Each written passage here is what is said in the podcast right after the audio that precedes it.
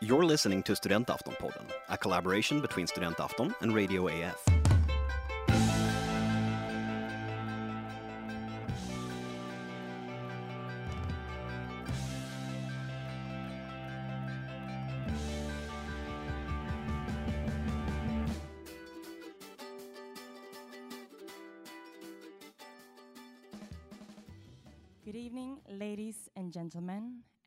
Welcome to this evening's Studentafton. My name is Venla Wenström, and I'm the president of the Studentafton Committee, a student body organization that was founded already in 1905 with the purpose of being an independent platform that honors the freedom of speech.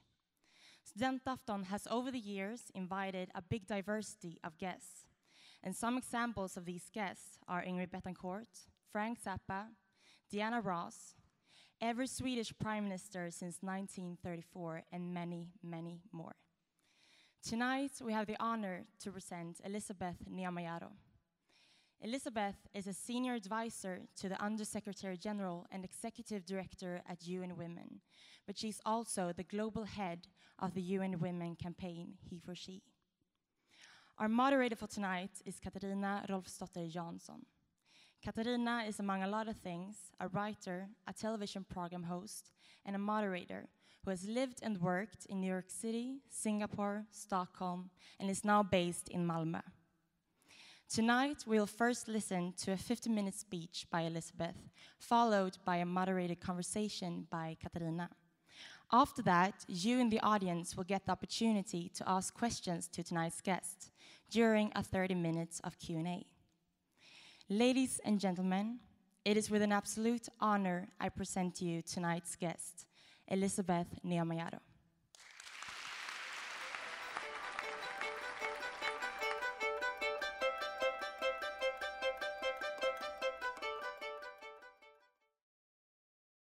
Everything was perfect.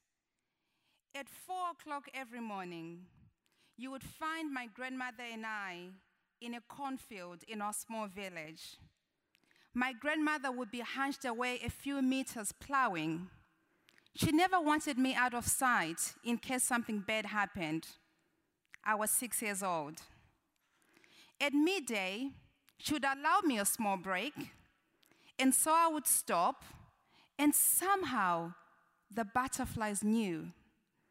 They would come over to play, and we played a game in which I would spin in one spot with my arms wide open, calling for more of them to come.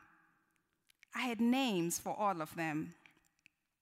And I would keep spinning and spinning and spinning until they were all there circling around me with their big yellow and orange wings. And then the spinning would make me dizzy, and I would collapse on the ground in such a fit of laughter. I would close my eyes momentarily, waiting for the magic moment to happen. And slowly, I would open one eye and then the next. And so there they were, my beautiful butterflies, lying all over my face, my arms, and my legs. And just for those few moments, everything was perfect. But then the drought came, and our crops dried, and our rivers dried. And in my village, my grandmother and I we were left struggling for survival. We were hungry. So one sunny afternoon, the girl in the blue uniform found me underneath a tree, too weak to move. It had been two days since my last meal. As she handed me a bowl of warm porridge, I asked, Why are you here? She replied, As Africans, we must uplift each other. What does that even mean? I thought to myself. What I didn't realize at the time is that one day, this very same moment would shape the way I see the world and my place in it. The second drought came two years later, more tragic than the first. And with that, the devastation of being separated from my grandmother. To ensure my survival, I'm sent to live in the city with an aunt. And in this incredibly devastating moment, something incredible was about to happen. I would find myself in a city school for the very first time. And with that, an opportunity to learn and to dream big. Among the so many things I would learn in school, I came to learn one of my biggest lessons of what it means to be unequal. You see, in the village, we're all equal. But the way the kids at school looks at me tells me a different story. I am not their equal. So at the age of 10, I must now deal with three kinds of inequality all at the same time racial inequality because of the color of my skin, gender inequality because I was born a girl, social inequality because of my humble upbringing. Yet, despite all this, I take comfort in knowing that there is a place I'll always belong home, in my small village, where we are all equal. So when I go back home during a school holiday, everything is the same, except for one thing.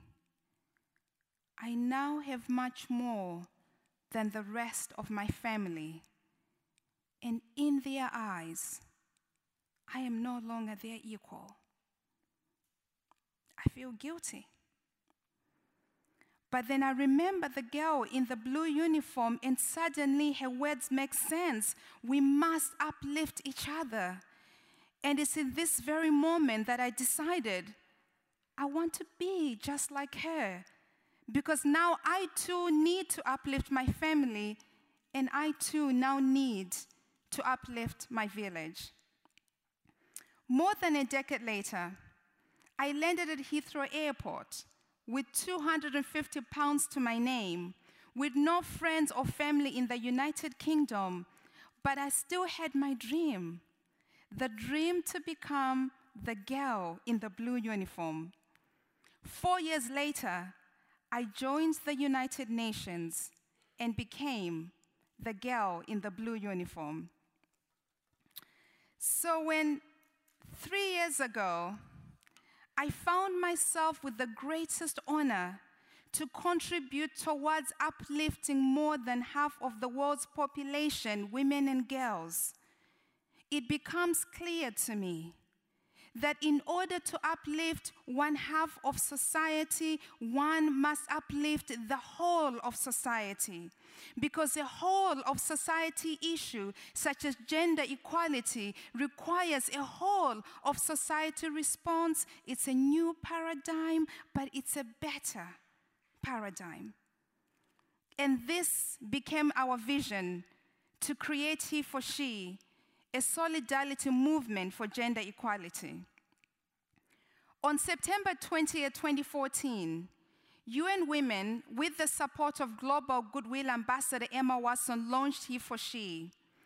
Within three days, more than 100,000 men joined He for She. Within five days, at least one man in every single country in the world joined the He for She movement generating more than 1.2 billion conversations on social media.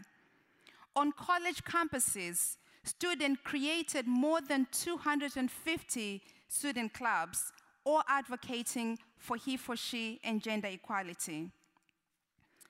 Three months later, we were in Davos, where we launched our top down initiative called He for She Impact 10 by 10 by 10, where we're engaging 10 heads of states, 10 global CEOs, and 10 university presidents to identify game changing commitments on how we can achieve gender equality around issues of equal pay, having more women in senior leadership, having more women at the board level, ensuring that there is paid parental leave for all genders within their corporations and within those countries. And we are proud that the Prime Minister of Sweden is one of our He for She impact champions with a bold commitment to ensuring equal pay for all citizens during this current term of his leadership. I could go on about the kind of impact that we've seen on He for She. From men creating husband schools, literally going around their villages, handpicking the men that are abusive to their wives, and teaching them to become better husbands and fathers from youth in India organizing bicycle rallies in rural communities and mobilizing more than 120,000 men to join the He for She movement. But I want to leave room for conversation.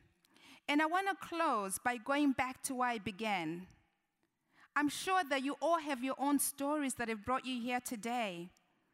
He for She exists because, like most of you know, Creating real and lasting social change requires all of us, all genders working together. This is good news for a number of reasons.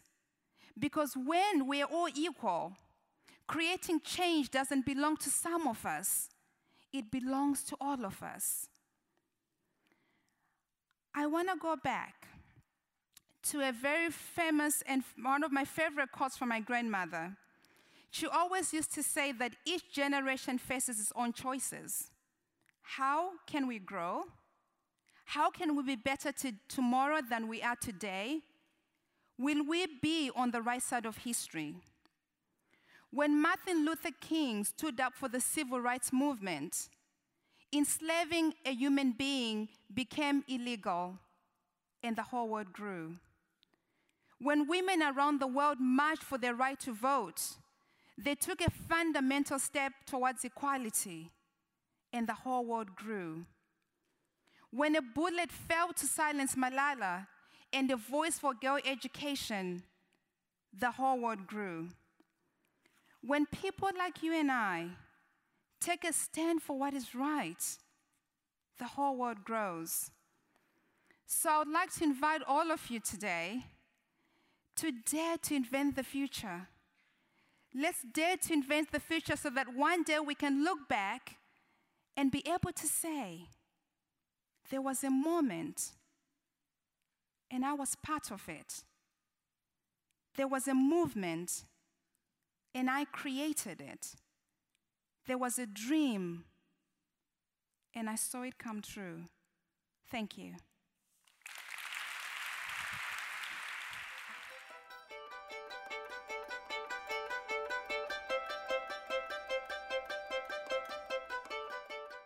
Thank you so much. Thank that was you. such an inspiring speech. Thank you, Another round of applause, please.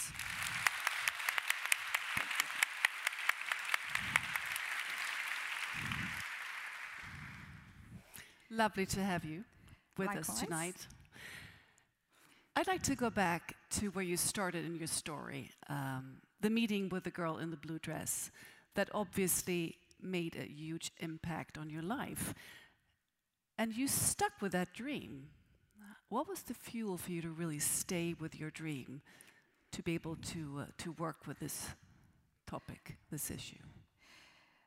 I think on so many levels, I, I don't think I had a choice. And not because, you know, from just a personal passion for wanting things to change. What I didn't tell in the story is I am the eldest of four. My siblings are still living in Africa. I'm the only one who made it out of Africa.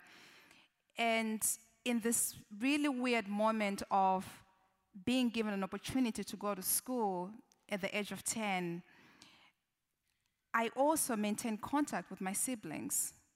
And as I mentioned to you, going back home, and it was just such a weird sensation to experience inequality in both directions, right? At school, I was unequal, and all of a sudden, I was in my family, and they didn't think they were my equal.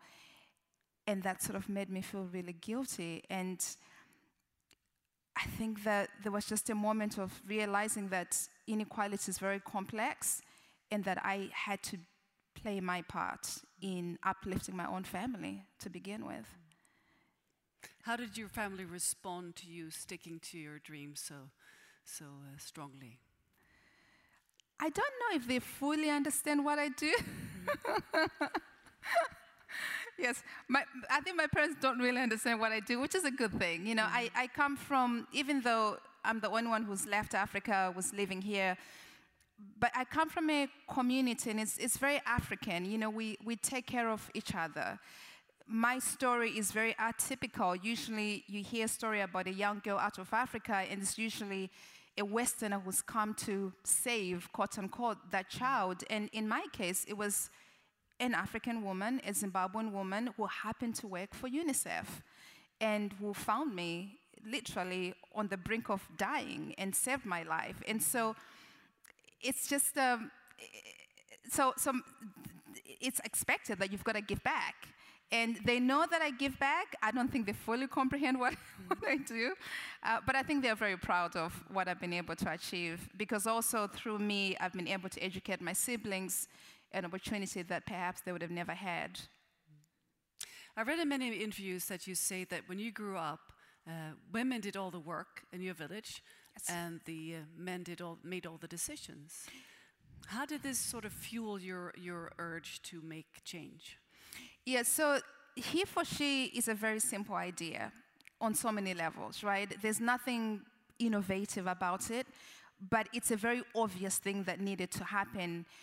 I, after I left Zimbabwe, joining the UN, I've been in the UN now for 15 years, and I've worked for different entities from the World Health Organization to UNAIDS to the World Bank, and recently now with UN Women, which is the global entity for gender equality within the UN. And I remember when I first joined UN Women four years ago, meeting with the leadership team, understanding the mandate of UN Women, that their vision was to create equality for women and girls around the world in every single country. And my first question was, well, where are the men? Mm. And the immediate reaction was, well, we don't need the men because men are the problem. Mm. And then for me, there was a disconnect because growing, as you said, growing up in an African village, women do all the work, men make all the decisions. And so it was almost a no brainer that if you have half of the world's population that is men, and they have most of the power in decision making, we've got to find a way to include them in a much more you know, positive way because at the end of the day, our equality is somewhat intertwined.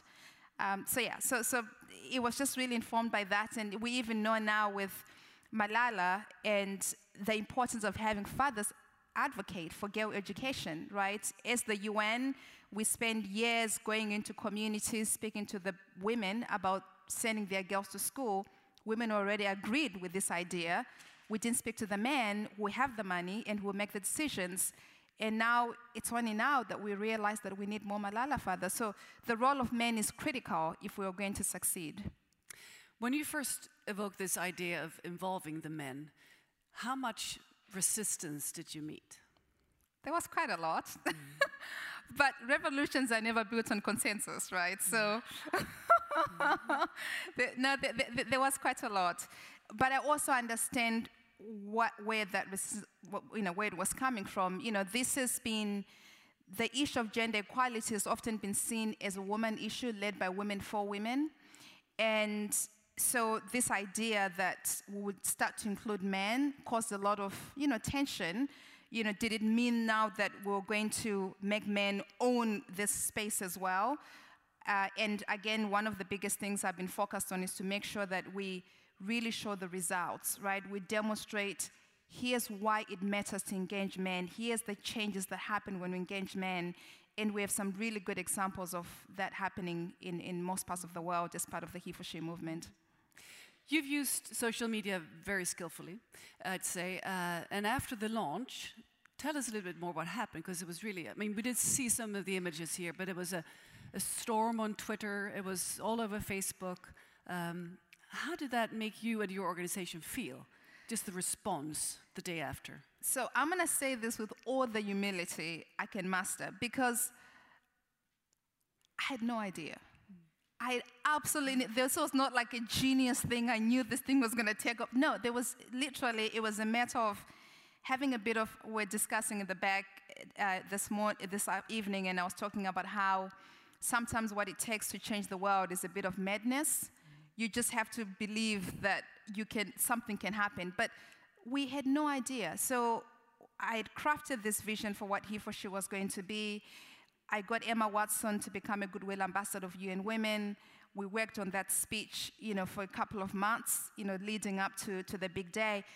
But neither Emma Watson or myself or my boss at UN Women had any idea because, again, the pushback during this sort of ideation process was that men didn't really care about gender equality because if they did, they would have done something about it. No man was going to sign up to this movement. And we took a leap of faith. Mm-hmm. And men did not disappoint me because literally in three days, 100,000 men had signed up. But the craziest data point was that if you can imagine any country in this world, in five days, at least one man somehow, we don't know how, had heard about he for she, gone online and signed onto the movement.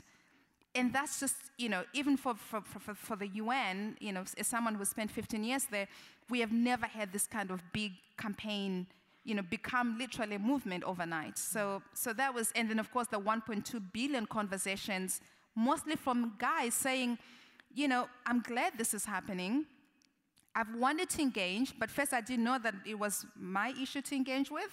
Some men saying, I, I I thought of engaging, but then every time when I've tried to do this, I get blamed for the sins of other men. You know, it's all the male bashing, and then I, I don't want to say the wrong thing, and I just don't engage. So yeah, it was it was humbling. It was very humbling and surprising. Did the massive support change your strategy in any way? Yes, it did. It did because again, a, a quick background to this is after sort of going back and forth internally whether we should do this, we shouldn't do this. I finally got the approval that we'll do he for she is a one year awareness campaign, right? And then it would go away. We'll just raise awareness, men would know that this is their issue and it will go away. But of course, after, after three days, beyond the sort of grassroots stuff that was happening on the ground, you know, with these men signing up, we started to see also men in powers of position sign up to he for she, but through a PR campaign. So you had CEOs with their he for she hashtag on Twitter, I'm here for she. You had people like the Secretary General of NATO, the Secretary General of the EU Council, the entire EU commissioners in Brussels organized a he for she event and sort of self declared he for she. And then people started saying, well, w- what are these men doing? This is PR now for the, for the men. Mm. So again, I had to sort of quickly think on my feet, and within three months, I'd come up with this idea that said, he for she is always going to be a people's movement, but at the same time, if we want real change to happen, we've got to find a way to engage the men uh, who are in a position of power. They've got to do more than say, I'm he for she. And so the Impact 10 by 10 by 10 is our sort of really groundbreaking initiative that has identified 2020 as the timeline to achieve equality, despite the sort of 100 year timeline that the or the WEF indicators are pointing to. Uh, and we have speeding things up quite a lot. Accelerator. That's what we're trying to do. Yes. Could you please tell us a bit, little bit more about the 10 by 10 by 10 campaign? I realize that we, um, I didn't know this before I did my research, but our prime minister is actually one of the uh, uh, spokespersons. He's committed. Yes. So he's not only one of the champions, he was one of the inaugural champions. Mm-hmm. So what happened is after having realized that we needed to look at how can these men in powers of position do more than just say I'm here for she what are the key policy areas that we are trying to solve for? So issues of equal pay, you know, is the unfortunate unifier. It doesn't matter if you're an A-list Hollywood celebrity or if you're a woman on Wall Street or if you're a woman in a tea plantation in Kenya, you're not all getting paid equally, right? So we needed to look at what are some of these burning issues that we can literally, with the support of men, just kind of accelerate progress. And the prime minister was one of the first um, men to sign up as a he for she champion. And so in Davos 2015, we launched uh, with him and Emma Watson and the Secretary General on the official panel launching this, and his big commitment is to ensure uh, equal pay for all citizens. And you also had the second one is advanced women leaders across all Swedish sectors. That's I'm correct. reading here. Address gender inequalities in health. Correct. Yes. So he has three. He has made three strong commitments. Yes. So all of them, they have to make three game-changing commitments. They also have to release, especially on the private sector, all their data around gender because transparency is number one. You can't fix something unless you know how big the issue is. And we've had companies like McKinsey, a 90-year-old company that have never released their data prior to he for she, right? And then they also have to report annually. So each year we have a report, it's accountability, it's in front of international media during the General Assembly. So we just launched second year report uh, on September 20th this year. Going back to Sweden, um, how important is it that we have a government that declares itself as a feminist government? It's critical, right? Again, the rationale for including heads of states in the Impact 10 by 10 by 10 was it's just, it's, I can't, under, I can't even comprehend how, despite all these years working on gender equality, there is not one country in the world that has achieved gender equality, right? And so we are really looking as UN Women, as the global entity, we need a miracle. And the fact that Sweden has declared itself a feminist government, we also hope that that points to progress happening at a much faster pace. And hopefully we can have the first country in the world to, uh, to have achieved equality. But even here in Sweden, some um, some people have problems with the word feminist. What what do you have to say about the usage and the meaning of the word? It's very polarizing. And I say this as a feminist myself, and I can understand why it's polarizing. But we also chose to address this in Emma Watson's speech. For those who saw it, we actually tackled this issue. And it has been polarized because, again, the issue of gender equality has often been seen as a binary thing or a men versus women, you know, for obvious reasons. I think there's been a lot of hurt along the process. Um, women feeling that men are not supportive, women feeling that men are suppressing them. Um, and then also, but then we are now also living in a new world, right? And a lot of the rejection around the word feminist is from young people, right, who no longer self identify with this terminology. And so the way that I always speak about this is let's not focus on the word, let's focus on the meaning, right? You know, what does it mean to be a feminist? It means you believe in equality for everyone. Um, and, and just kind of focus on the meaning versus trying to polarize on words, right? Because it's a loaded, it's a loaded movement. It's there, there's a lot of history with, with, with this work. You call the, the he for she a solidarity movement. Can you please elaborate on this? I will elaborate by telling a quick story about my boss. So, I'm senior advisor to the head of UN Women, the woman called Phumzile Mlambo-Ngcuka. She is a former freedom fighter. She was really at the forefront of ending the apartheid movement alongside Nelson Mandela. And that's how she got into politics, because he literally said, after they'd gone through the apartheid era, I want you on my cabinet. And she ended up working as a minister in his cabinet.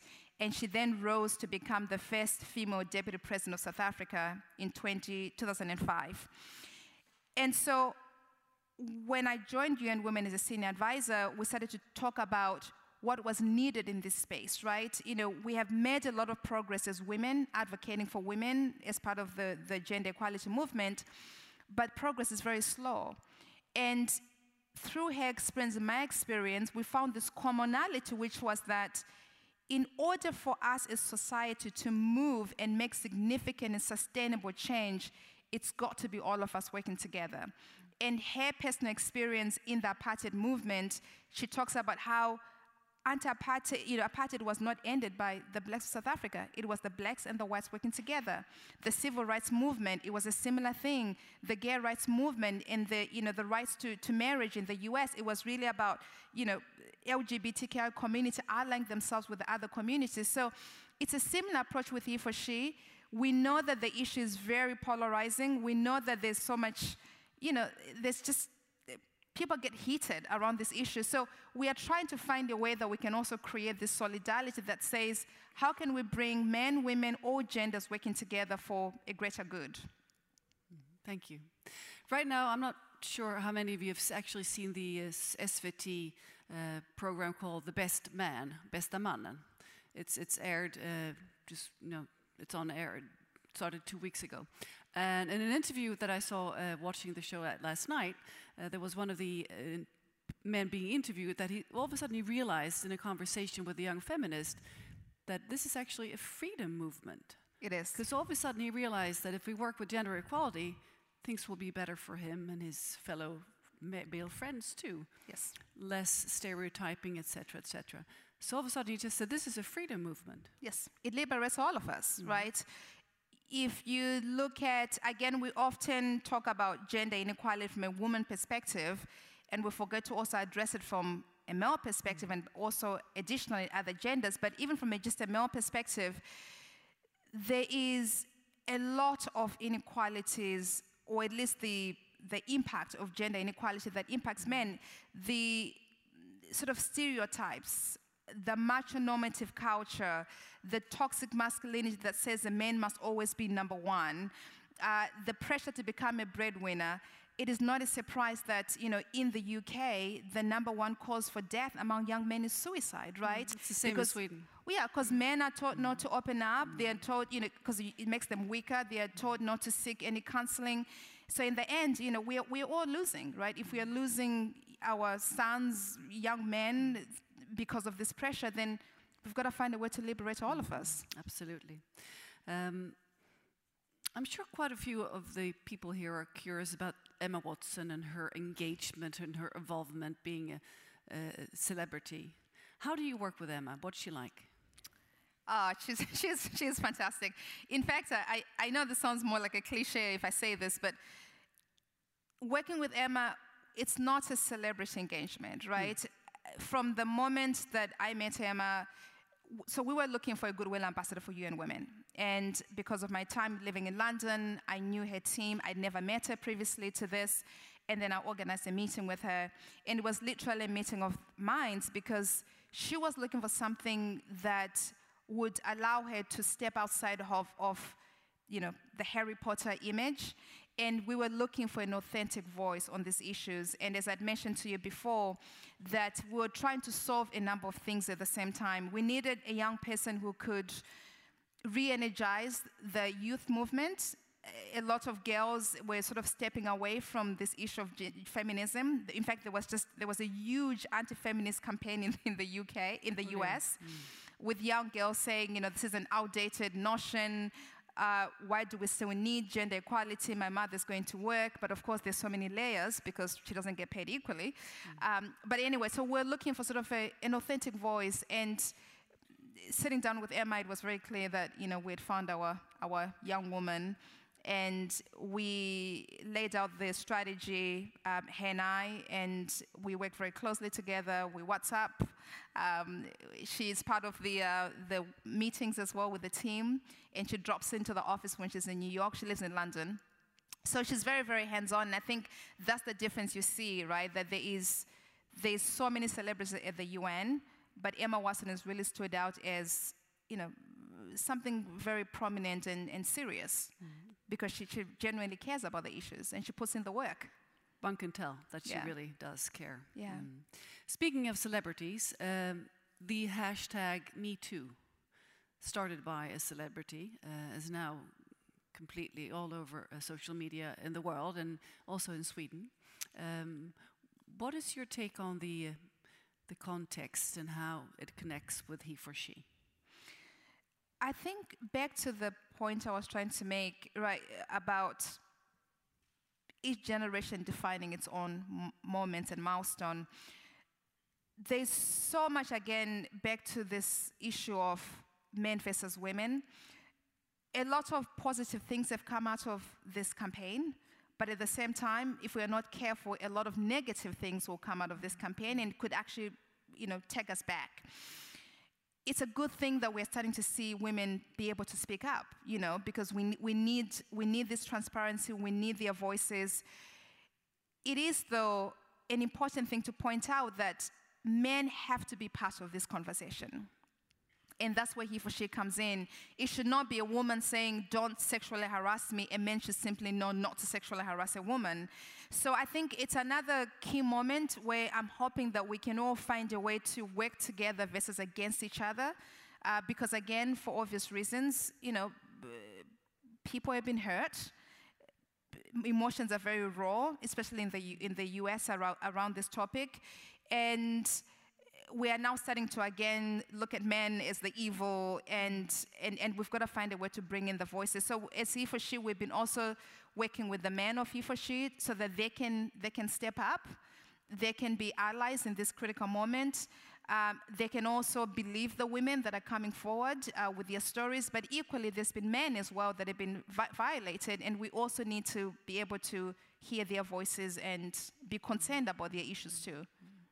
Here in Sweden, we've, ha- we have quite a few men that actually have s- stepped up and, and made commitments in social media Yeah. and uh, sort of listed, this is what I will from now do. Yeah. And then other men uh, sort of, you know, tagging along and, and, and, addressing it the same way. Mm. Yeah, no, that's really important, right? It's not, it should not be a woman issue to solve. You know, we, we need the men as well to be part of this and for them to be part of the solution. Uh, the 10 by 10 by 10 um, and further, what, what's going to happen next? And what is the sort of the, the real impact that you're reaching for uh, and within the first next six months, for instance? So the biggest push for us is we are now midpoint. The timeline, it's a pilot until 2020. We just launched our midterm report in September 20th, as I mentioned to you. Just to kind of give you some high level impact indicators, right? So we have seen really remarkable change happen with this engagement of men in a very strategic way we have a company like PricewaterhouseCoopers. They're one of the biggest auditing companies. They have about 220,000 uh, employees around the world. Their he for she commitment is to ensure parity in senior leadership. When we started the journey with them last year, they were at 18% in terms of women, you know, two steps away from the CEO. And within a year, that number has moved to 47%. We have a company like Tupperware that have reached parity already on their board. Uh, we have Twitter, we have implemented a 20 weeks gender neutral paid parental leave policy, which is global. But again, one of my favorite stories is from Malawi. The president made a commitment to end child marriage, which is a very personal issue to me, growing up in a small village. And very lofty goal, and most people said, well, that would never happen. And within, you know, six months of signing on to he for she, he passed on the bill to outlaw child Amazing. marriage in Malawi. And as of September last year, in less than a year, more than 3,500 child marriages have been annulled in Malawi. And more than 1,400 girls are now back in school. And actually, Emma Watson was just there last year to see some of those girls. So, change is happening. So, the biggest push for us right now is to make sure that collectively across the Impact 10 by 10 by 10, we have 90 commitments, right? So, there's 30 champions with three commitments each, there's 90 commitments. Mm.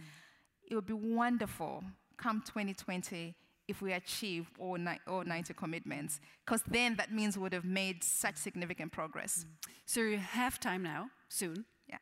And before you get to full time, will you be sort of doing checkups and monitoring the process? Yes. So actually, right now we're doing a big auditing in terms of you know. So we did the report, but we're actually doing an in-depth auditing in terms of you know how many points are we away from each of these commitments. And then my biggest focus next year is a big roadshow to all the impact champions Ah. to do a big final push, so that by 2020, hopefully, we have something that we can all be proud of.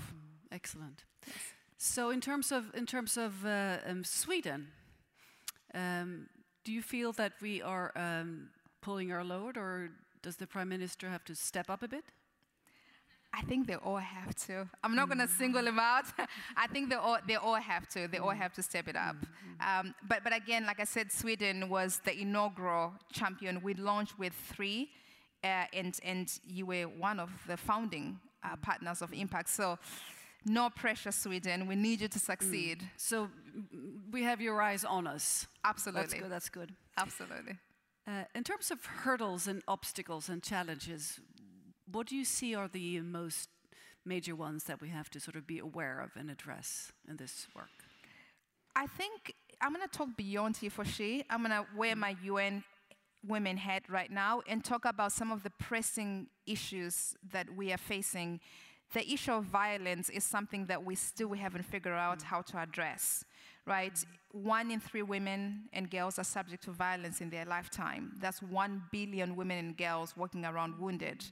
It doesn't matter, again, it's one of those issues that doesn't discriminate between the West and the developing mm-hmm. world, right? Even a country like Sweden, a mm-hmm. country like Iceland, which has been leading on all the you know, gender indexes, the issue is still there. So as UN Women, as the UN, we are really trying to figure out what can be done on this topic. Would like again to crowdsource some solutions from students. So if anyone has any ideas on what we can do with our universities, the Impact 10 by 10 by 10, we do annual ideathons where we rally the students to come up with solutions on how to address sexual assault on college campus. So again, we, we need more support on this topic. And of course, the issue of equal pay. That's a big one. Yeah, it's everywhere. We spoke briefly before uh, on um, paid parental leave. Yes. And of course, as a Swedish uh, mother, I'm, I'm happy to have given birth in this country that we do actually have parental leave. Used to be called mother's leave, but no more. We- Parental leave, thank God, it's called. Uh, what is your take on how this will be possible to sort of inspire and, and implement in other countries, and what impact could that have? Yes, we, we definitely need that. So in the US, it's called a disability leave, by the way. Disability, oh, So when a woman is pregnant, she's disabled. mm. oh, oh Yes. Lord, that says a lot. It's, it's called disability, and there isn't any leave. In fact, you know, you have to, women have to ask a colleague to, to give them their sick leave because it's a disability, so it's sick. Um, in order for you to take some time off. So there's a lot of work that needs to, to, to happen there. On the issue of uh, paid parental leave, it's also something that we're trying to leapfrog, right? it's another part of my work. I'm working with Anne Hathaway, who's another Goodwill ambassador who I also manage, uh, and we're going to be doing quite a lot of work on this particular topic. Sweden is a partner on this because you are the leading country in the world in terms of your, your paid parental policy. But again, you know, lots of women are saying, well, we don't even have maternity leave in some places, but we are saying, well, maternity leave simply doesn't work. You know, it's not a full solution, right? Because it is still, even in the places where we have it, women don't take it because they don't want to be seen as an inconvenience. Uh, because when they take that time off, it takes them off the career track. So, coalition between a woman taking time off and her ability to succeed into the C-suite is very challenging. She's also not being, you know, the equal pay becomes a, a point. So we are also trying to look at this not only from a woman perspective, from a man perspective, mm. because also men want to spend time with their mm. kids, right? You do, So- don't you? right? Yeah, yeah, Men, do, you do want to spend time with your kids. Mm-hmm. So, so we've got to create equality in, in both direction, and this is one of the biggest focuses of let's make it equal. Let let you know give men the option to spend time with kids, but then that also means you know we, are sharing that sort of unpaid care work, which is mostly done by women, so that women can come back into work much sooner. So yes. Uh, when you look at on uh, look into the future and think of of uh, the planet being much more gender equal and hopefully completely gender equal, how could that impact, for instance, topics like climate change, poverty, etc.? it's everything. You know, at the UN, we even talk about the Sustainable Development Goals that they can never be achieved without the full inclusion of women and girls. And it's pure mathematic thing, right? Women and girls are actually slightly more than half of the world's population right now. Gender equality is a cross-cutting issue, meaning that there's a gender dimension to every single SDG goal. So we, you know, we've got to address these issues of gender equality in order for us to even begin to dream of, of achieving, uh, you know, a, a- peaceful world. Even the issue of poverty or hunger, you know, women are 70% of the farmers are women, but they don't own any of the land. You know, they don't have access to, to markets to sell those products. They are not part of the economy, even though they are producing for the economy. So, yeah, it's, uh, it's a no-brainer. It's, mm. it's, it's got to be mm. addressed. And it's also connected to the uh, population growth, correct? Yeah, po- population mm-hmm. growth, mm-hmm. right? Mm-hmm. So it's it's everything. Climate change. Women are in in my my own village. We are the ones fetching the firewood. We are cutting down trees. If we don't find a way to you know support women with clean stoves, alternative uh, fuel, then we are going to deplete the we're going to deplete the planet, and everybody loses. Bringing it back to your village. Yes. Mm. What's it like there now? Ah. How often can you visit, and who's there in your family? Everyone is there, yes. So I ended up studying political science after my long journey from Africa to London School of Economics. And my goal is to go back home. So I'm the only one who's left Zimbabwe. My village is still there. I go home. I try and make it at least two to three times a year. And I go and head cattle like I used to when I was little. Mm. uh, yeah, but, but the, the goal is really to go back because you know, as an African, I have to be part of the solution. Mm. We have our own challenges in Africa. We have had a continent of 54 countries, very little leadership in terms of women, and I'm a woman, I'm African, I've got to be part of the solution. Mm. So, what do you see yourself doing in Zimbabwe when you go back? Political leadership, President? Why not? why not? why not? why not? We will make a note of this. and remember where, she, where and when she said it. Well, this is wonderful. Um, I'd like to end with a final note uh, about um, your learnings, what you've learned the most in this process from meeting this young woman in the blue uniform to becoming a leader of the world movement of gender equality. What, are, what is your biggest sort of humbling learning experience?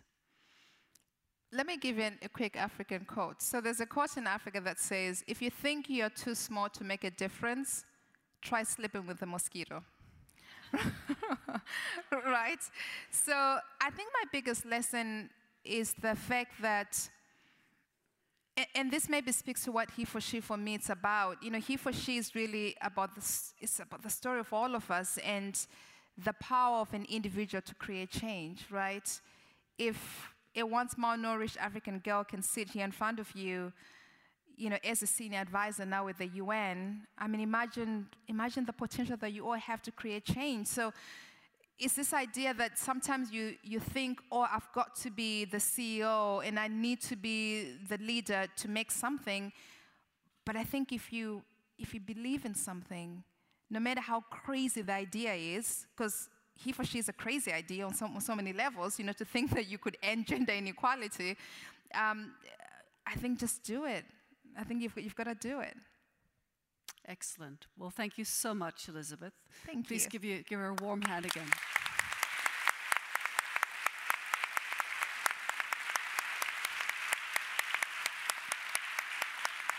Thank you.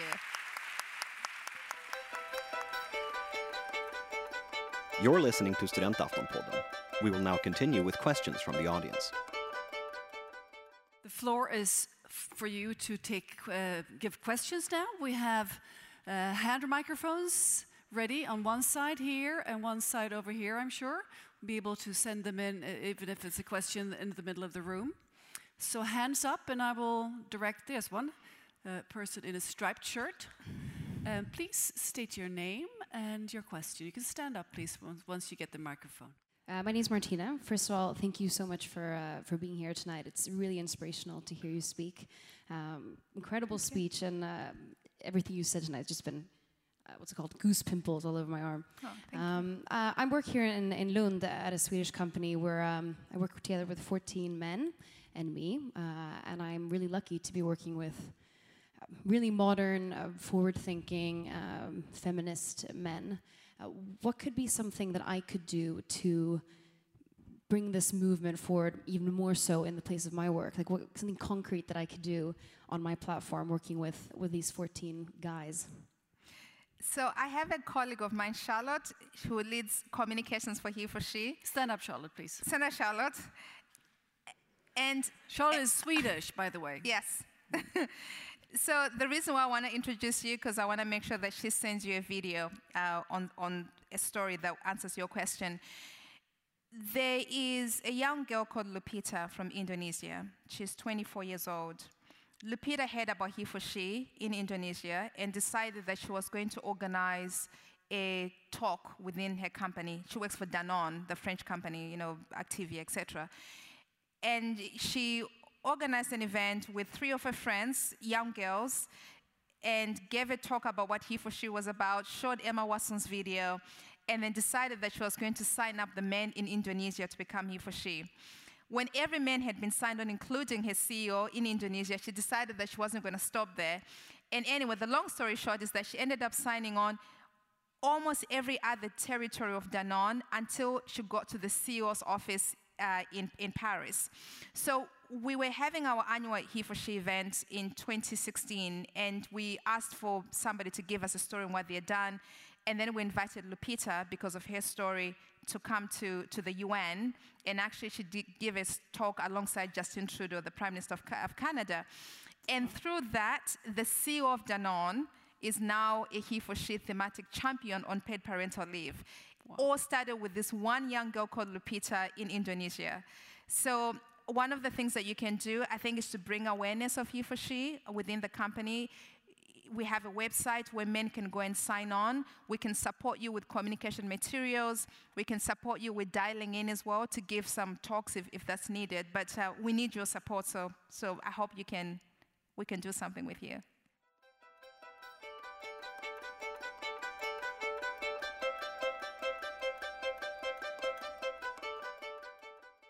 Hi, I wanted to say thanks as well for uh, coming to talk to us. I tweeted earlier that I felt like a kid at Christmas waiting for you to come talk. ah, thank you. I'm just uh, wondering with, um, you know, especially at universities lately, it's been in our fight for equality and liberalism, it seems like a lot of uh, violence has come through that as well. And I'm wondering what, how do we stop that, our liberalism from becoming the extreme and that vi with violence as well? Are we what kind of violence? Are we talking about sexual assault on campus or are we talking about something else? No, I mean, um, for example, in campuses in the US where uh, our fight for equality has led to um, a lack of um, freedom of speech, for example, going towards the other end. Whereas, you know, ideally we should always support freedom of speech regardless, um, even though we want to have equality. Yeah, I mean, so I think one quick way to answer this question is again goes back to the importance of male leadership. You know, a, without getting into politics, because I can't, I'm a UN diplomat, I'm mm. not allowed to comment on national politics, but I think it speaks to this idea that one leader can either move us forward or move us backwards, and it's been quite unfortunate to see what's happening uh, in the US, uh, but not only in the US, I was in the UK, and we have a similar thing. This nationalism is causing, you know, a lot of fragmentation. And one of the core, you know, really the core of he for she is, is a fundamental belief that what we share is more powerful than what divides us. And this is what we continue to spread that message, you know, that let's not focus on our differences, let's focus on the things that unite us, because there's quite a lot. Uh, and if we start there, I think we can, we can all move forward.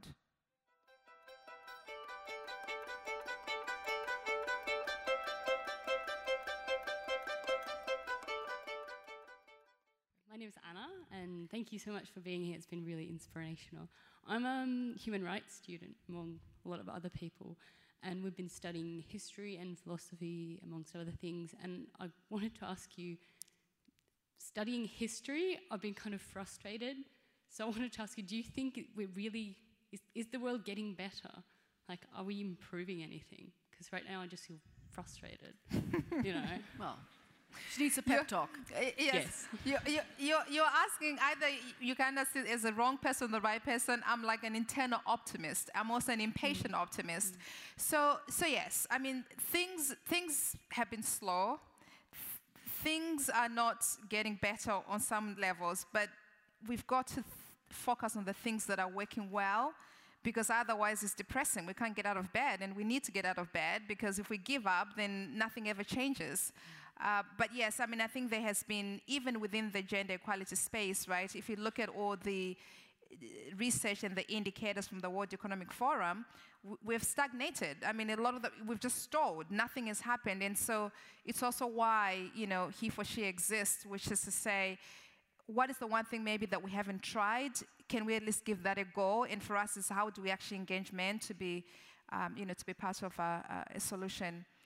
But uh, hang in there. Mm. And, and we, we need, you know, if one of us gives up, then that's like one less person making progress. So you've got to stay strong and just imagine that it's, it's possible. Right, thank you. And there are also some good numbers in terms of more s- y- women, young women going to school, correct? Well, yes, I mean yeah. So yeah, so, so there's been some really positive things. You know, we we have more women in the workplace than we ever had. We have more girls in, in, in education, even in Africa. Quality is a big issue, but at least women, you know, girls are going to school. Uh, we can actually freely talk about. I mean, you can look at the issue of the sexual harassment from a negative, but you can also look at it from a positive, which is we are starting to get to a place where we can say, talk about these things openly. And we need that transparency to understand how big the issue is and then to be then able to find solutions collectively. So, so it's not all bleak. Um, I think we can always find sunshine somewhere. And this is my African optimism speaking here. Well, we, sh- we need it. We all need the optimism.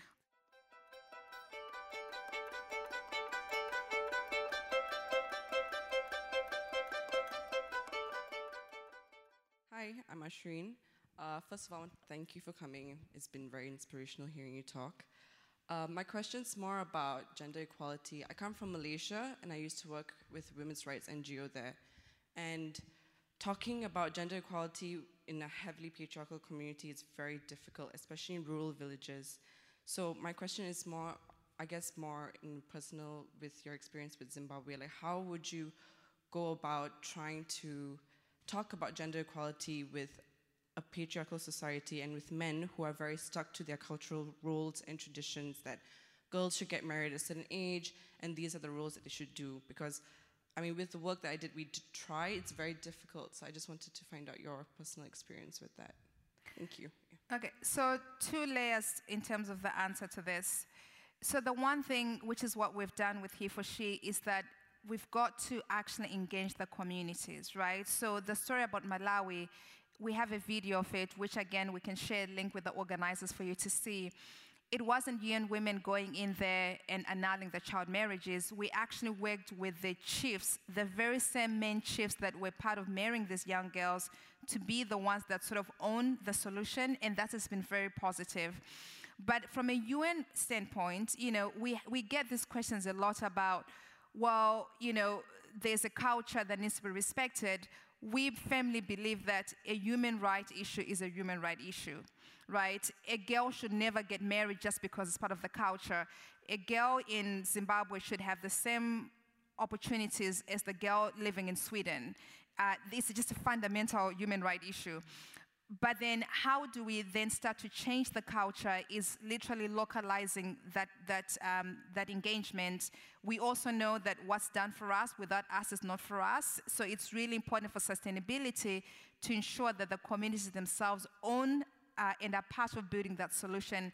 And UN Women were in 90 country offices, and so even with he for she, you know, I set the global strategy from New York, but at the end of the day, it's it's the country offices on the ground who work with the communities and the governments to make sure that we are nuancing, we're messaging in a way that is acceptable to the communities, but without compromising the human rights piece of it. Thank you. So that means it's basically tailor tailor making Yes. uh, the solutions and the, the way you address uh, the, the topics in the different communities and the countries. Correct. Mm-mm. Thank you.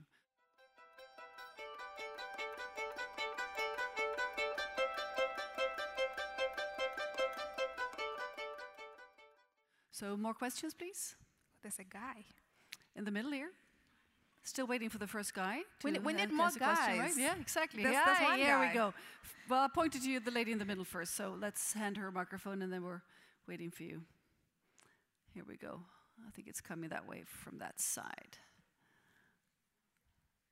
Okay, uh, thank you so much for your speech.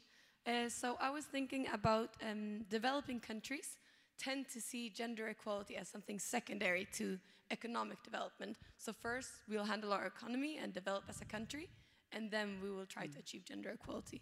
So how are you trying to work with developing countries to make equality a part of the process to achieve development? Well, yeah, so it's exactly that argument that we, we give to them, which is you can't develop an economy without the full inclusion of women, because then you're, you have half, half of the community you know, working towards something, and you know, we are losing. In fact, there's a study from McKinsey that says that uh, if women were uh, all employed and had the same access in terms of their economic access to men, we would actually gain $12 trillion to the global GDP. Mm. So that's the argument that we make, right? Because it's not even just a matter of the economics, but it's also a matter of even the quality of the work, which then equates to how much progress a, a, a country can make. We know that, you know, teams that are diverse tend to have better ideas and better outcomes and better results. Mm-hmm. So the inclusion of women is just critical. You know, it's, it's, not, it's not a nice to have, it's a must have if you want to succeed as, as a company. Thank you.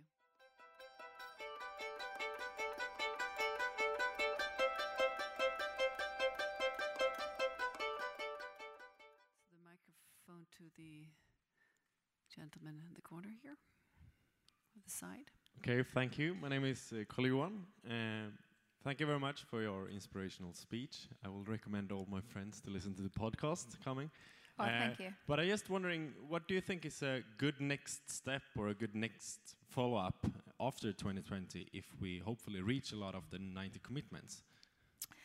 So we are doing a new intake we started with 10 by 10 by 10. Again, it could have been really 60 by 60 by 60 because once we launched the Impact 10 by 10 by 10 initiative in Davos with the Prime Minister of Sweden, we saw quite a lot of interest. We had 60 companies that wanted the 10 positions, and it came down to the quality of the commitments that they were willing to give.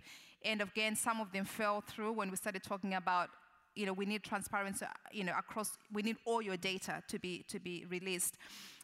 But the goal now is 2020 first cohort ends and we're going to do a second intake uh, as well because the goal is to keep going until until we achieve equality thank you when yes. you say that i'm curious uh, yes. do you have a year in mind when we'll be f- when we'll be reaching this magic goal well, so the he for she is aligned within the broader work of not only UN Women but the UN, right? Mm. So SDG goes until 2030, 2030, So that's our timeline. Excellent. And in fact, uh, maybe that's sort of a good good moment to also highlight and create the link between the SDGs and he for she. Mm.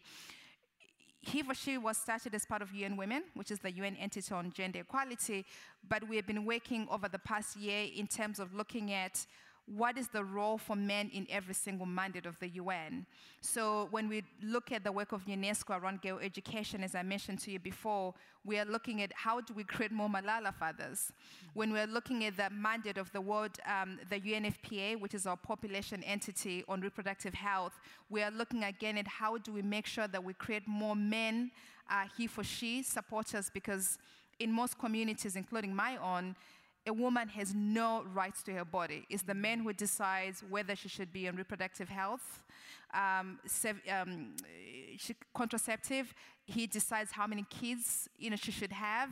So we need men to be part of, again, population, controlling population. We need men to be part of uh, the solution. So we're literally looking across the UN and each of the entities to look at the role of men, um, and so that's the SDG. So 2030 is our timeline as well. And Elizabeth is looking at my brooch. Yes, sorry, yes, she it's has a brooch. It's the SDG, the, the Global Goals brooch. Yes. Um, designed by a Swede. Yes, designed by a Swede. Yes. Exactly. um, you told me a story that I'd just like for you to share with the audience about the, uh, the wedding vows before. Oh, yes. Not yours, but uh, somebody else's. yes.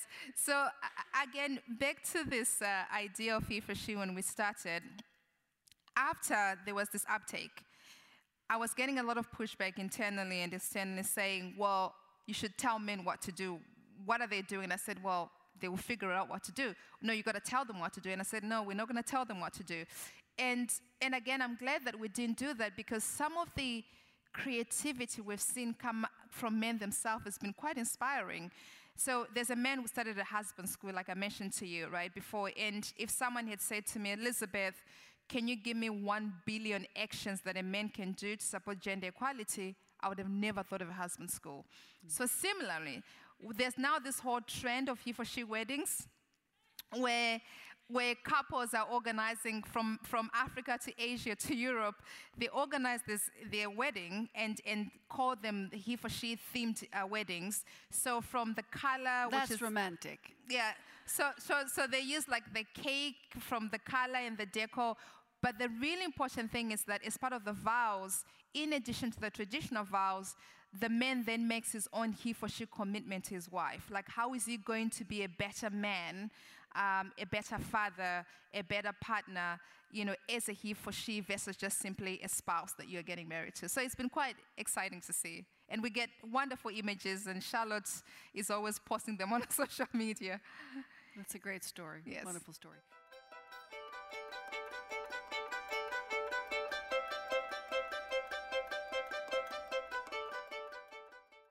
Hi. Hi. First off, I want to say my name is Linnea, and I want to say thank you for being here and starting this amazing movement. I, and my question is regarding another amazing movement that you mentioned before, Me Too. Mm-hmm. Um, we've obviously learned a lot of very important lessons from that movement. One of them being that some men that uh, advocate for gender equality um, call themselves feminists actually behind closed doors show the complete opposite by saying sexist things or um, committing crimes such as rape or sexual assault and so on. So I want to kind of hear your take on this and what we as a society can do to make sure that men's actions reflect their words, basically. Can, Thank you. Can I be cheeky, actually? This is a very important question. Can I be cheeky and ask a guy to comment on this? Oh, great. How can yes, how can guys do more to support gender equality? There's a guy. Thank you so much for uh, taking this up. Hi. Um, thank you for the applause. uh, I don't think I'm worth it, uh, but uh, I will just bring up one thing. Um, this, this, I think it was this weekend. I had a long talk with a um, friend who was actually a bit of annoying uh, to a girl uh, friend of mine who is a girl, uh, and um, I I stood there and talked to him, like initiating a convers conversation like he was a friend of mine. I was just getting to know him, and uh, I brought his attention to me instead of the girl, and uh, then I just brought it brought up to his attention that he was a feminist. He, he said to me that he was a feminist. And uh, the thing is, when I told him this, I, I like uh, put it in nice words to him. You are annoying my friend, and uh, I think you should uh, maybe lay off her. Um, but I put it in a way like where he he actually he was inspired in some weird way because I was actually offending him a bit, which he he realized later. Um, hmm. Because when when we ended the talk, like 15 minutes later, it was uh, I could see in his face it was like running him off. It was like realizing something, hmm. and he actually uh, said he was sorry to the girl in question right. later. Um, yeah. So, so that's just one thing. I didn't actually think about it when I did it, but uh, we actually talked about this whole issue just when this guy was initiating his uh, annoying talk with this yeah. girl.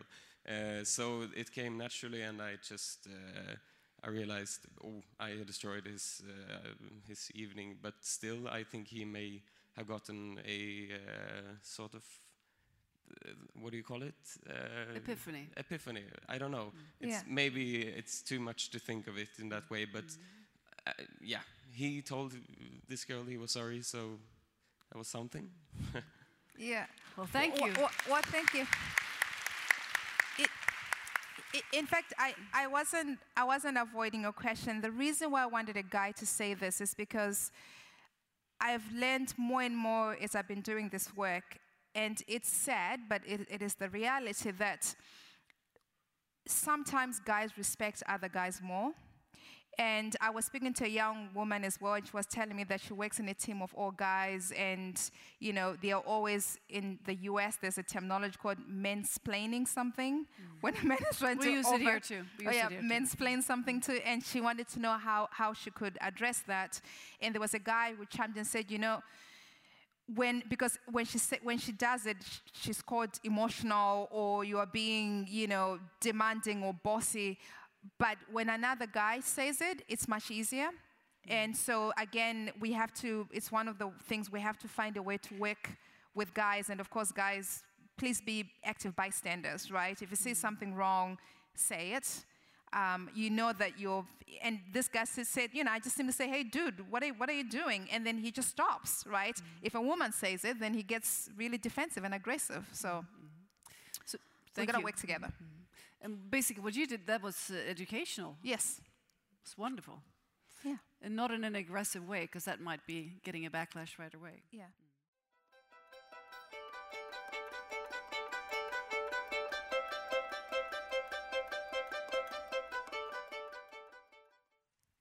I'm Iru. Uh, thank you for the great talk.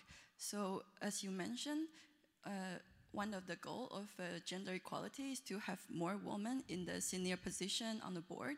So, do you have any suggestion for a woman? Like, how do we should we think differently, or act differently, or plan differently uh, to be prepared for this future? Thank you. Thank you. I'm going to give you a radical answer, right? So, the traditional stuff, I would say to you, please have more confidence. Or Sheryl Sandberg says, please lean in more.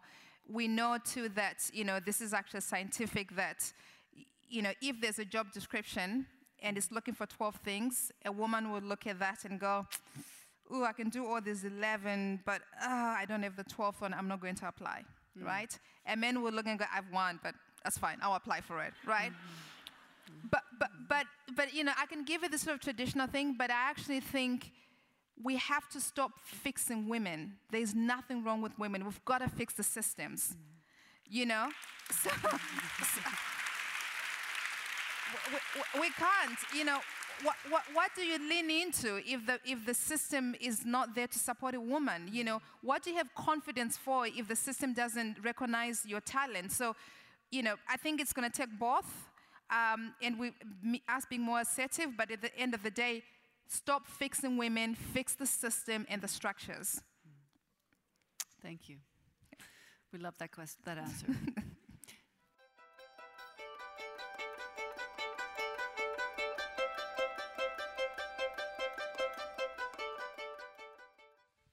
All right, so thank you very much for coming. Uh, my name is Jonas, and uh, uh, I'd just like to ask you one thing. Uh, during your speech here, you mentioned gender parity in the workforce. Uh, and I'd like to ask you about your end goal with gender equality. Is it equality of opportunity or equality of outcome? It's both. And I mean, there's a very uh, specific uh, answer to this. IMF has defined, in terms of opportunities, has defined parity to mean 40 to 60 percent. So that's what we are looking for. So again, another big misconception is that when we're talking about gender equality, you know, we want to overthrow men, and that's not the point. The point is let's get to parity, let's have equal teams and create equal opportunities for all genders to participate fully uh, within the workplace and, of course, in society as well.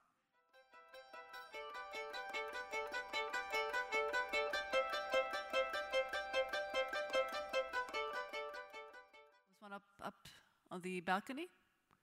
It was. Oh, here's, Tar- here's Tarzan. Here we Wow. go. That's that was A, that was a Tarzan move, yeah. No, no, now you have to take it. now you have to take the mic. there's no, there's no turning back now. Question, please. No? Are you sure? All right. There's one all the way up in front. And there's one over here. Let's take uh, this side first. You go ahead. We have time.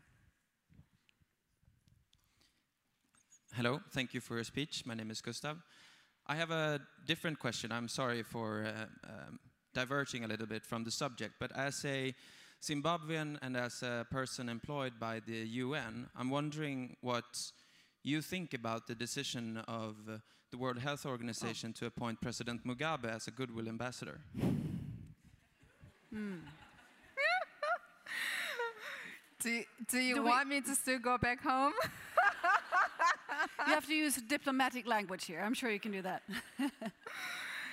um, so this is above my pay, pay grade because the, Zimbabwe is a UN member state, mm.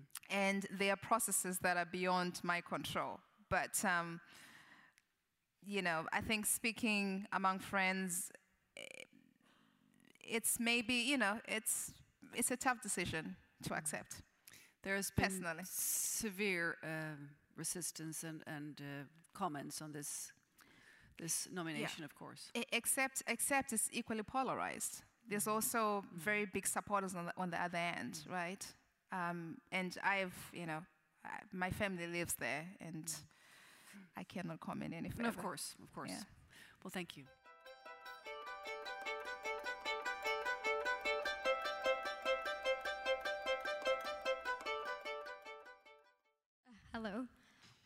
Was just wondering, you were talking a lot about the big companies and organizations signing up for the he for she movement and equality. What does the equality within the UN look like, employment wise?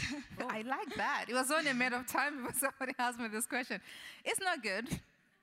it's, it's, it's, not, it's not good. And in fact, the UN itself, so we have a new Secretary General, and for the first time, we're 70-year-old organization. For the first time during this last election, we had eight women run for office mm. as officers, Secretary General uh, position. And people were very positive that things were about to change. Mm. You know, it's 70 years. There was never a UN, no. No. And, and that didn't happen. But we are pleased, though, that the man who was chosen for the job, you know, is the best man you could find for the job. He has also outlined his, his own gender strategy uh, with the 2026 um, endpoint in reaching parity across the UN. So we're optimistic. Uh, we obviously wish that it's 2020, like we're asking other companies to do, uh, but it's something that we're advocating for. And of course, UN Women, we are not only the global entity for gender, but we also coordinate gender across the entire UN system. So my boss is heavily involved. He formed a committee of 12 UN entity heads, and she sits on that as an advisor to him in terms of how uh, the UN can move on gender equality. So, you know, fingers crossed. He's a he for she. He's very Secretary, he for she. Secretary General. He's very oh, he for she, yes. That's and good. so was the former one. Actually, Mm. the former one was the first he for she man to sign up. Mm. So he was number one, and then he created this whole big movement. And the deputy uh, secretary, general secretary, uh, It's a Jan, woman. Jan, Jan Eliasson, the former one, the Swedish one, was quite involved too. Yes, yes, absolutely, Mm, absolutely.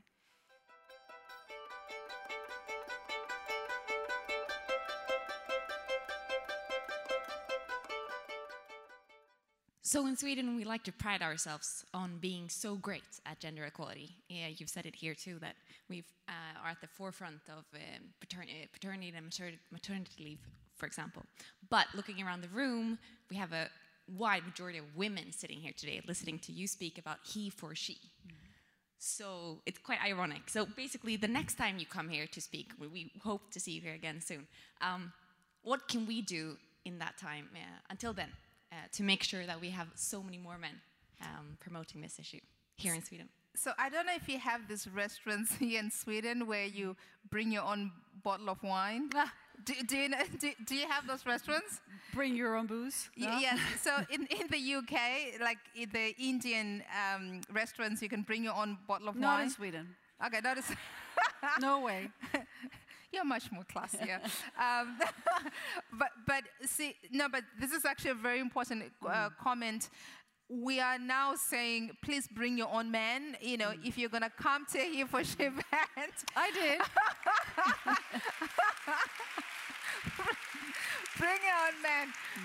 It could be a friend, it could be a colleague, it could be someone classmate, but just bring your own man because we can't continue to fight this. You know, I- was telling Catarina as well that my boss has a favorite saying, and she says that um, a woman can break the glass ceiling. You know, we can do that. That's not a question whether we can. But she also likes to say that a man can simply remove it so that I don't have to cut my hands trying to break the glass ceiling. So we've got to, you know, think about that, and we can't have an event called He for She and have still women. You know, part of the the reason why He for She exists is that we share the burden of getting this thing done. So yeah, so please bring your own man next time. We will.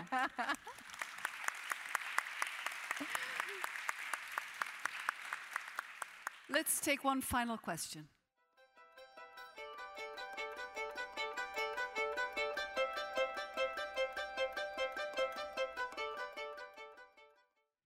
Hello. Okay. Thanks a lot for the nice uh, speech and this uh, whole um, discussion.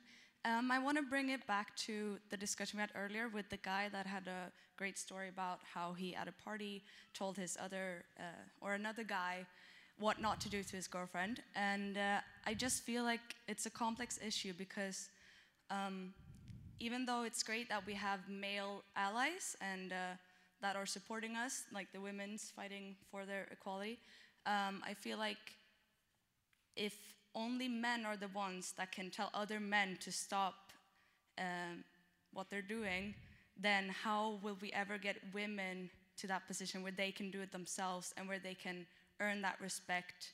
So, like in that situation, the the ideal case would be a case where the girl could say herself, "Don't do this to me. Respect my uh, body, my choices, whatever." And that she would need to have another guy next to her telling the other guy that. So, what is your take on how to make it, or like how to make the girls be able to do that themselves and to make men listen to the women? Yeah, I, I think I think what you say is really important. And yes. And it's also situational, right? So I gave a specific example of a woman who's outnumbered, right? She's the only girl in a group of 14. And she has been telling the men not to do it, and they've just not respected her. Until a colleague, male colleague, said, just back off, dude, and then, and then it happened. But certainly, you know, the idea is not for men to speak on behalf of women. In fact, we are trying to say that women have their own voice and should use their own voice. Uh, but there are some situations where if you're outnumbered, um, and again, it's not a matter of a man speaking on behalf, but it's a man just calling each other out, right? He for she is not about men coming to save women. Women don't need to be saved.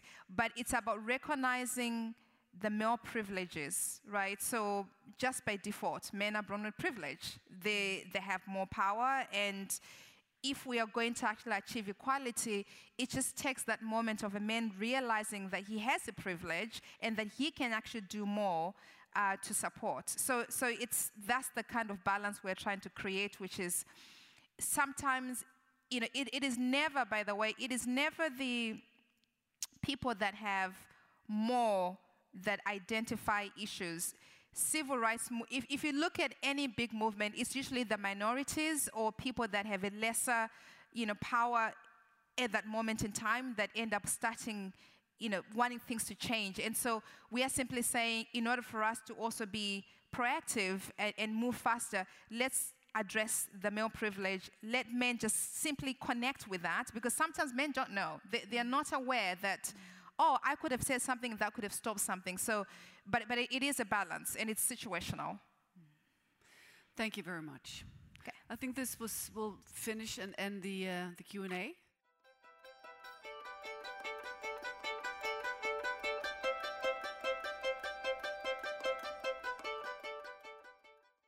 First of all, thank you so much, Catarina and Elizabeth, for such an in- interesting conversation.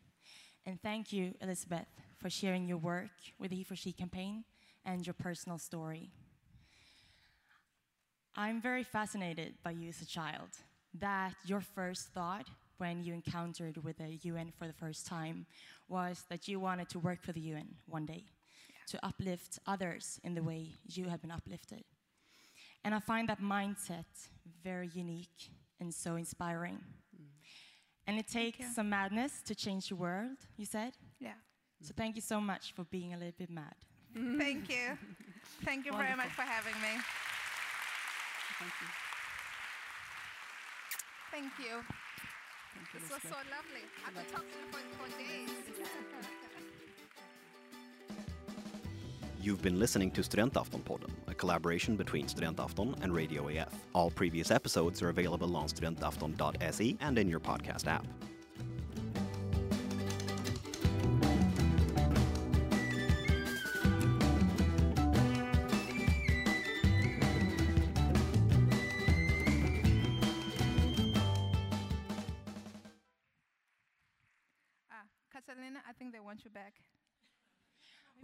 Final Yes. question. Yes, uh, it's a very said- traditional question, actually. Okay. Um, since 1905, more or less. Ah, this is the thing. At the end of every studentafton, we ask our guests who their dream guest is. So, Elizabeth and Catarina, who are your dream guests? You start, Elizabeth. I didn't think of this one, this question. I forgot. I'm gonna. g- Can I be slightly biased? I think my boss. Uh, no, because because she's just phenomenal. This this woman, this freedom fighter, would be absolutely fantastic. So Phumzile Mlambo-Ngcuka would be my choice. We would love to have her here. Okay. Well, love to, yeah. um, it definitely needs to be. I wanted to be a woman because looking at the uh, the Yes. footage in the beginning here, Elizabeth said to me, "Lots of men, lots of women, images. not not so not so uh, gender gender uh, equal in terms of uh, since what's been going on since 1905." Um, I would be interesting. Uh, for me, it would be interesting to uh, to interview Angela Merkel. Yes. So I'll definitely be back if she comes. Thank you so much for sharing. And thank you so much, the audience, each one of you, for being here tonight. And the next Studentafton will take place the 8th of November, so save that date.